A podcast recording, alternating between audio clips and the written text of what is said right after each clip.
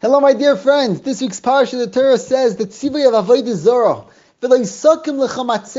sone Hashem. The great tzaddik Reb Levi Yitzchak Barditchev says we know that the Torah calls lochem to all a person's physical needs are called lochem. The Torah gives a tzivui to a person v'loisakim lecha matzeva. Don't make the lecha, the lachem, your physical needs. Don't make it into matzeva, into something stable, yatziv, something that's here forever. A person needs to remember this world is just a prozdor for the olam haba. Asking atzmecha beprozdor lifnei shetikanes letraklin.